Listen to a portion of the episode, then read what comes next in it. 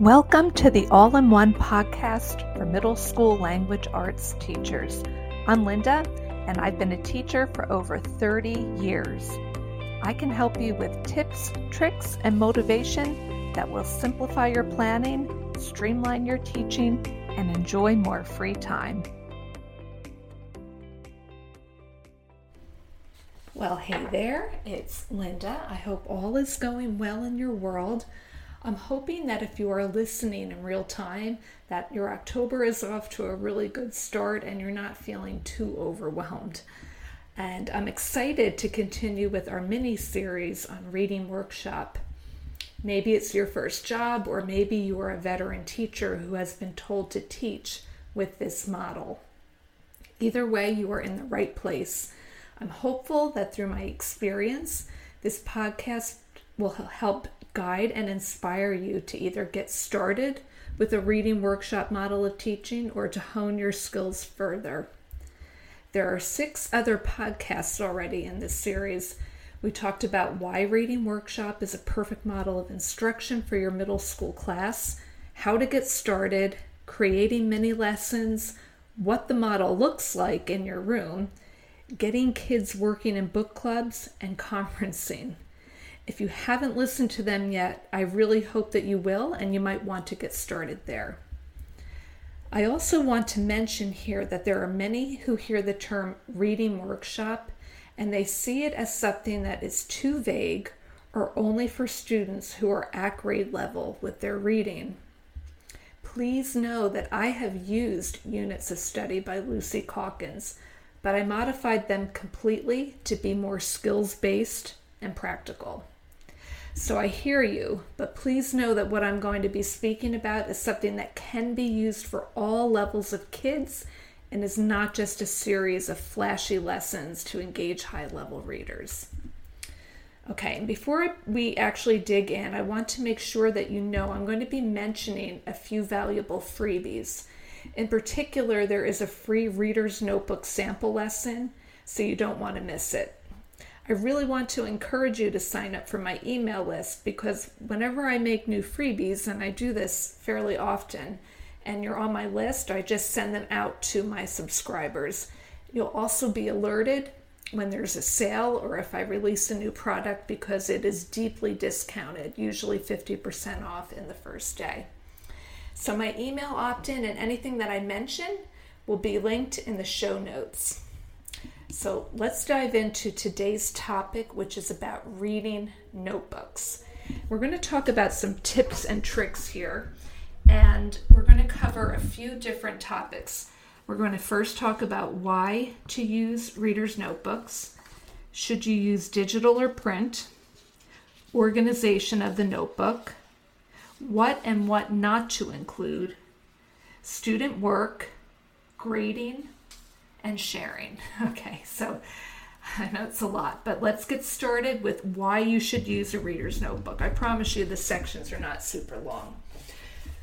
So, having a place for kids to keep notes, practice skills, and develop their own thoughts is crucial in a reading workshop. So, here are some tangible examples of when you would use a reader's notebook. First, you might want to kids to put notes in a reader's notebook, such as a sheet that you created on possible themes. In this respect, their reader's notebook becomes somewhat of a place to house all of the skills and mini lessons that are being taught. We talked about the mini lesson already and why it is the heart of your reading workshop. So if you haven't listened to that, you might want to go back and do that.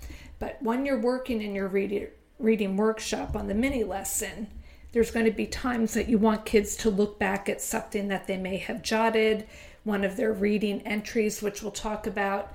And so you want them to have it with them during the mini lesson. Then, when kids are off and reading on their own, you might give them an assignment, which you should be doing, um, such as you might want them to find text evidence for a character trait and this can go right into their reader's notebook. Okay, so that's pretty straightforward. You really need a place to house all of that information. So, this used to be a really big topic in, in Lucy Calkins' units of study, whether you went digital or print. So, before the pandemic hit, I would have never entertained the idea of using a digital reader's notebook in my sixth grade language arts class.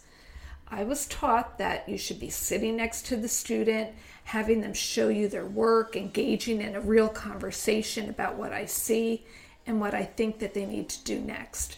And quite honestly, doing it this way with this tangible notebook was honestly pure joy for me because we could really just talk about the book and what they're noticing and, and hence their skills. And these were some of my best teaching moments and again, it was recommended by the Lucy Calkins units of study, and I followed along with this in my classroom. And then the pandemic struck, and the game changed completely. I had to quickly turn years of my printed ideas and charts and anchor charts into a coherent digital plan that kids could follow along with. And after doing both, I saw the ups and downs of each. I love the organization of a digital notebook, but I was making myself a slave to grading it when it wasn't always necessary. So I eventually settled on a combination of digital and print. I do some of my activities on Google Classroom. I also attach all of the notes and mini lessons there so that they can't get lost and kids can always have access to them. However, I still have them keep an actual composition book that is their reader's notebook. I personally use a separate composition book for each unit of study. So, for example, I have a notebook for fiction, I have one for informational text, one for uh, poetry, etc. Okay, and I find this works really well for me. What I do though, I have kids bring in those notebooks at the beginning of the year as part of their school supplies, and I house them in the room because you know what? In the middle of the year, you're never going to get every kid to remembering to bring in a new composition book. Number one, school supplies aren't as plentiful as they are at the beginning of the year. And number two, if your kids are anything like mine, they just forget. Okay. Um, it's also much cheaper to buy those school supplies at the beginning of the year. So just keep this in mind though the concept of the notebook is the same, whether it is digital or print. Give kids the skills in a brief, written, and organized format so they can refer to them whenever they need. They will need time and space to try out and apply those skills. As an FYI, like I said, I do have a, a printable and digital reader's notebooks activities available in my TPT store. They're going to save you a ton of time, so if you're looking for some time saving tricks, you might want to check them out, and I'll be sure to link them. Okay, the organization. I'm, I'm just laughing thinking about trying to organize sixth graders. It is honestly, sometimes I think we deserve the um, Nobel Peace Prize for doing this. but having a well organized notebook is crucial. A table of contents is key. If you're using a print notebook, you want to save the first few pages for your table of contents. You can make it part of the daily ritual to put in any notes and to enter them in the table of contents. For my kids, they know when they come in, they see a handout, they grab it, in it goes, table of contents gets updated. Do I have to remind them every single day? Yes. Does it make me a little crazy? Yes, but that is the name of the game with middle schoolers. But this way, as the year goes on, students can easily refer to the notes when they're needed. And like I said at the beginning, I do have a little free sampler pack to get you started if you're interested. There are free reading notebook notes and activities. So I would have, for example, notes on theme already done for you. The kids tape them in. And then there's a, a suggested activity for them to do that relates to the current book that they're doing. And they can be applied to any novel. So, if you are opting though for a digital notebook, there's a couple of ways to approach this. First, you can just add as you go along, which is really probably the best way to do it if you are a new teacher and you're feeling totally overwhelmed.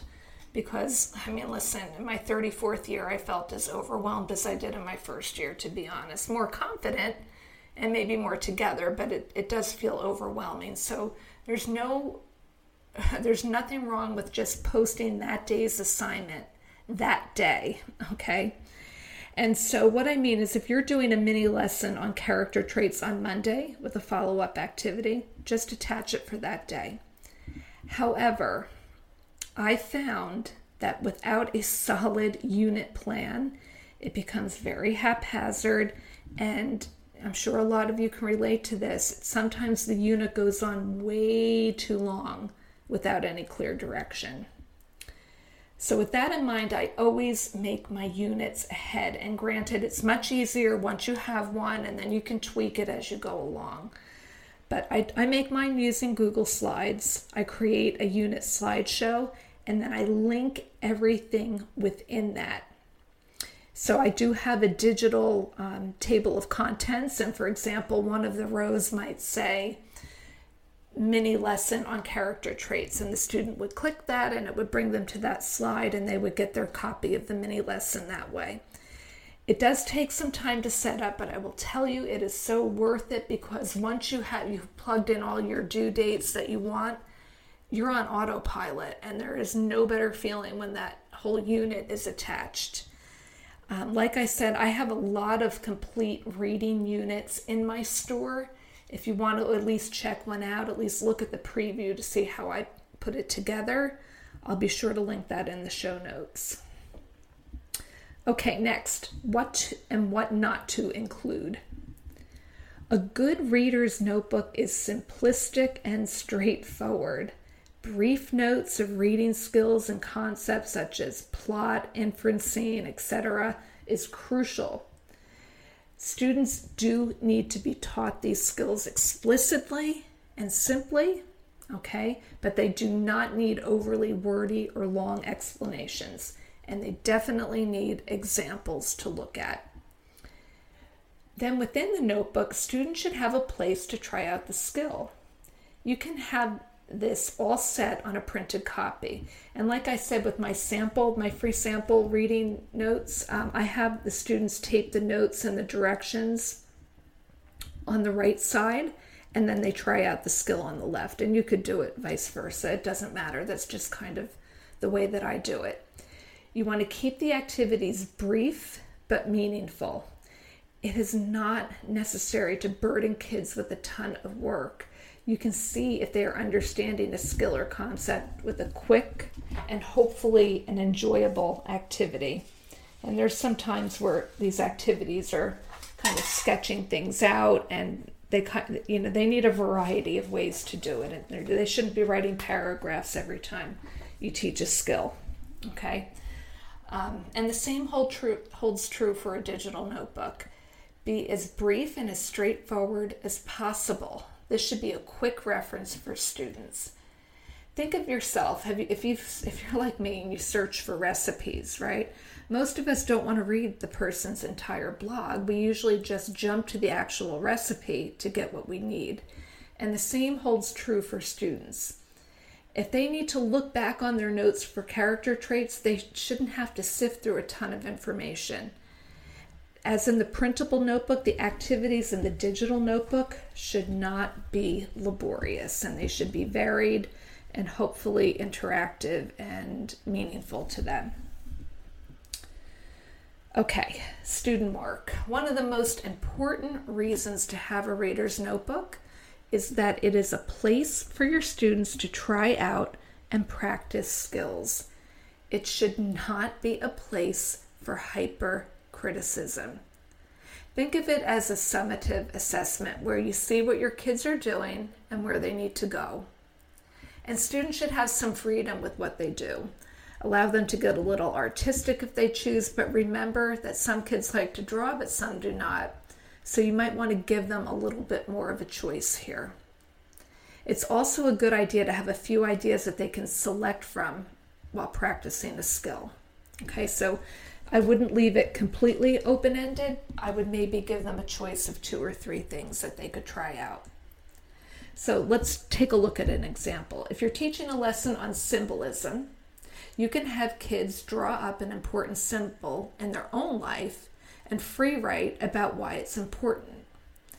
Um, one time I had a student, he was writing a, a personal narrative and he told me he couldn't figure out a symbol. And in this narrative, there he was talking about the swing on his parent grandparents' porch and he wrote about how he felt like he was swinging between his childhood and being too old.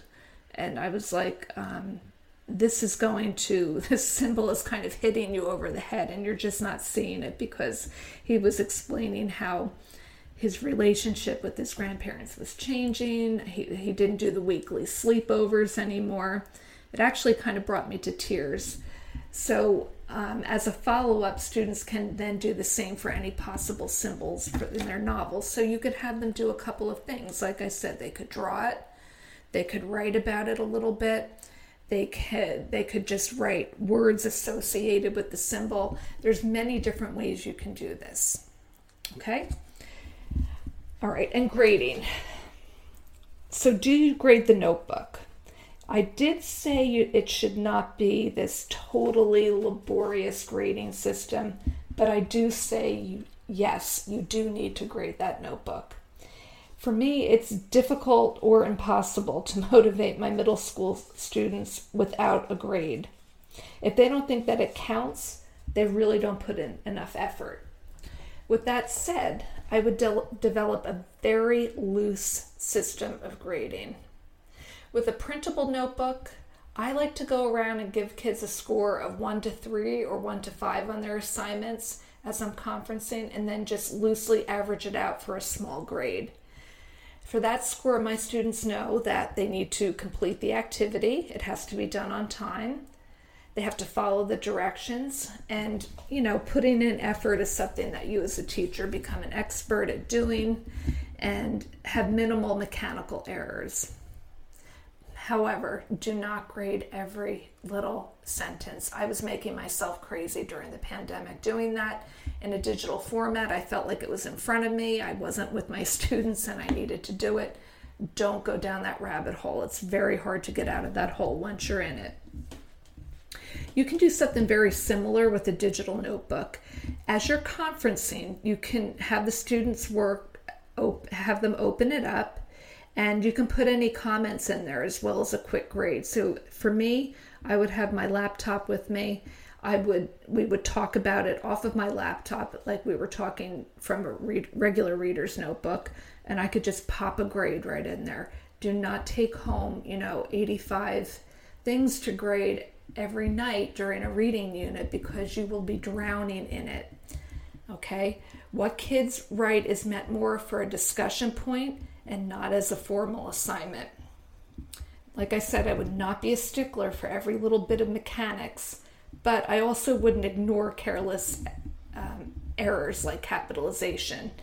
Whatever it is, decide on a simple rubric or checklist before the unit begins so that students know exactly what is expected of them. And give them examples of high quality work so they know what you are expecting. My notebooks then usually count in a lower category for their overall grade, such as like a homework or a project grade, as opposed to a test or a final piece. This way, students are accountable, but they have freedom to try without having to worry about every little mistake. And the last thing I want to talk about is sharing. In my opinion, the most important time of the reading workshop is when you share. Students need to hear from each other. They get to hear so many different ways of looking at reading and can gain inspiration and insights from their classmates. Plus, it is a great way for kids to get ideas of different books that they want to read. The sharing can and should be simple and informal. So, for example, if you're learning about theme, having kids share what they think the theme of their book might be is a very valuable discussion. I also have done things where I've had kids do an assignment in their reading notebook. Maybe they had to, like I said, draw the symbol. I would tell the kids at the end of class, everybody open up your notebook, leave it on your desk, and then I would let kids walk around. And we call that a museum gallery walk. This is a fantastic way for kids to gain so many different perspectives. Okay, so that was a lot. We talked about why use a reader's notebook, digital versus print, the organization, what and what not to include, the student work, grading, and sharing. Don't forget to grab your free reader's notebooks notebook activities. They're actually a sample of a product that I have. You'll get a few in the freebie, but there are 19 in the actual product if you're interested. And don't forget to tune in next week as it will be the last in this mini series, and we are going to talk about assessments in reading workshop. Before you go, I want to take a moment to cordially invite you to join my Facebook group. It really is so brand new, and the teachers who joined are engaged and have really great tips. If you're new, you're going to find that this is a great place to get inspiration and ask your questions without the negativity. And if you're a veteran teacher, you're going to be surprised at some of the ideas you've never considered.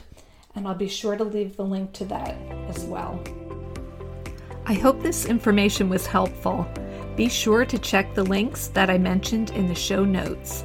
My email is available there as well in case you have questions or comments. You can also DM me on Instagram at All in One Middle School. Thanks for listening, and I'll catch you in the next episode.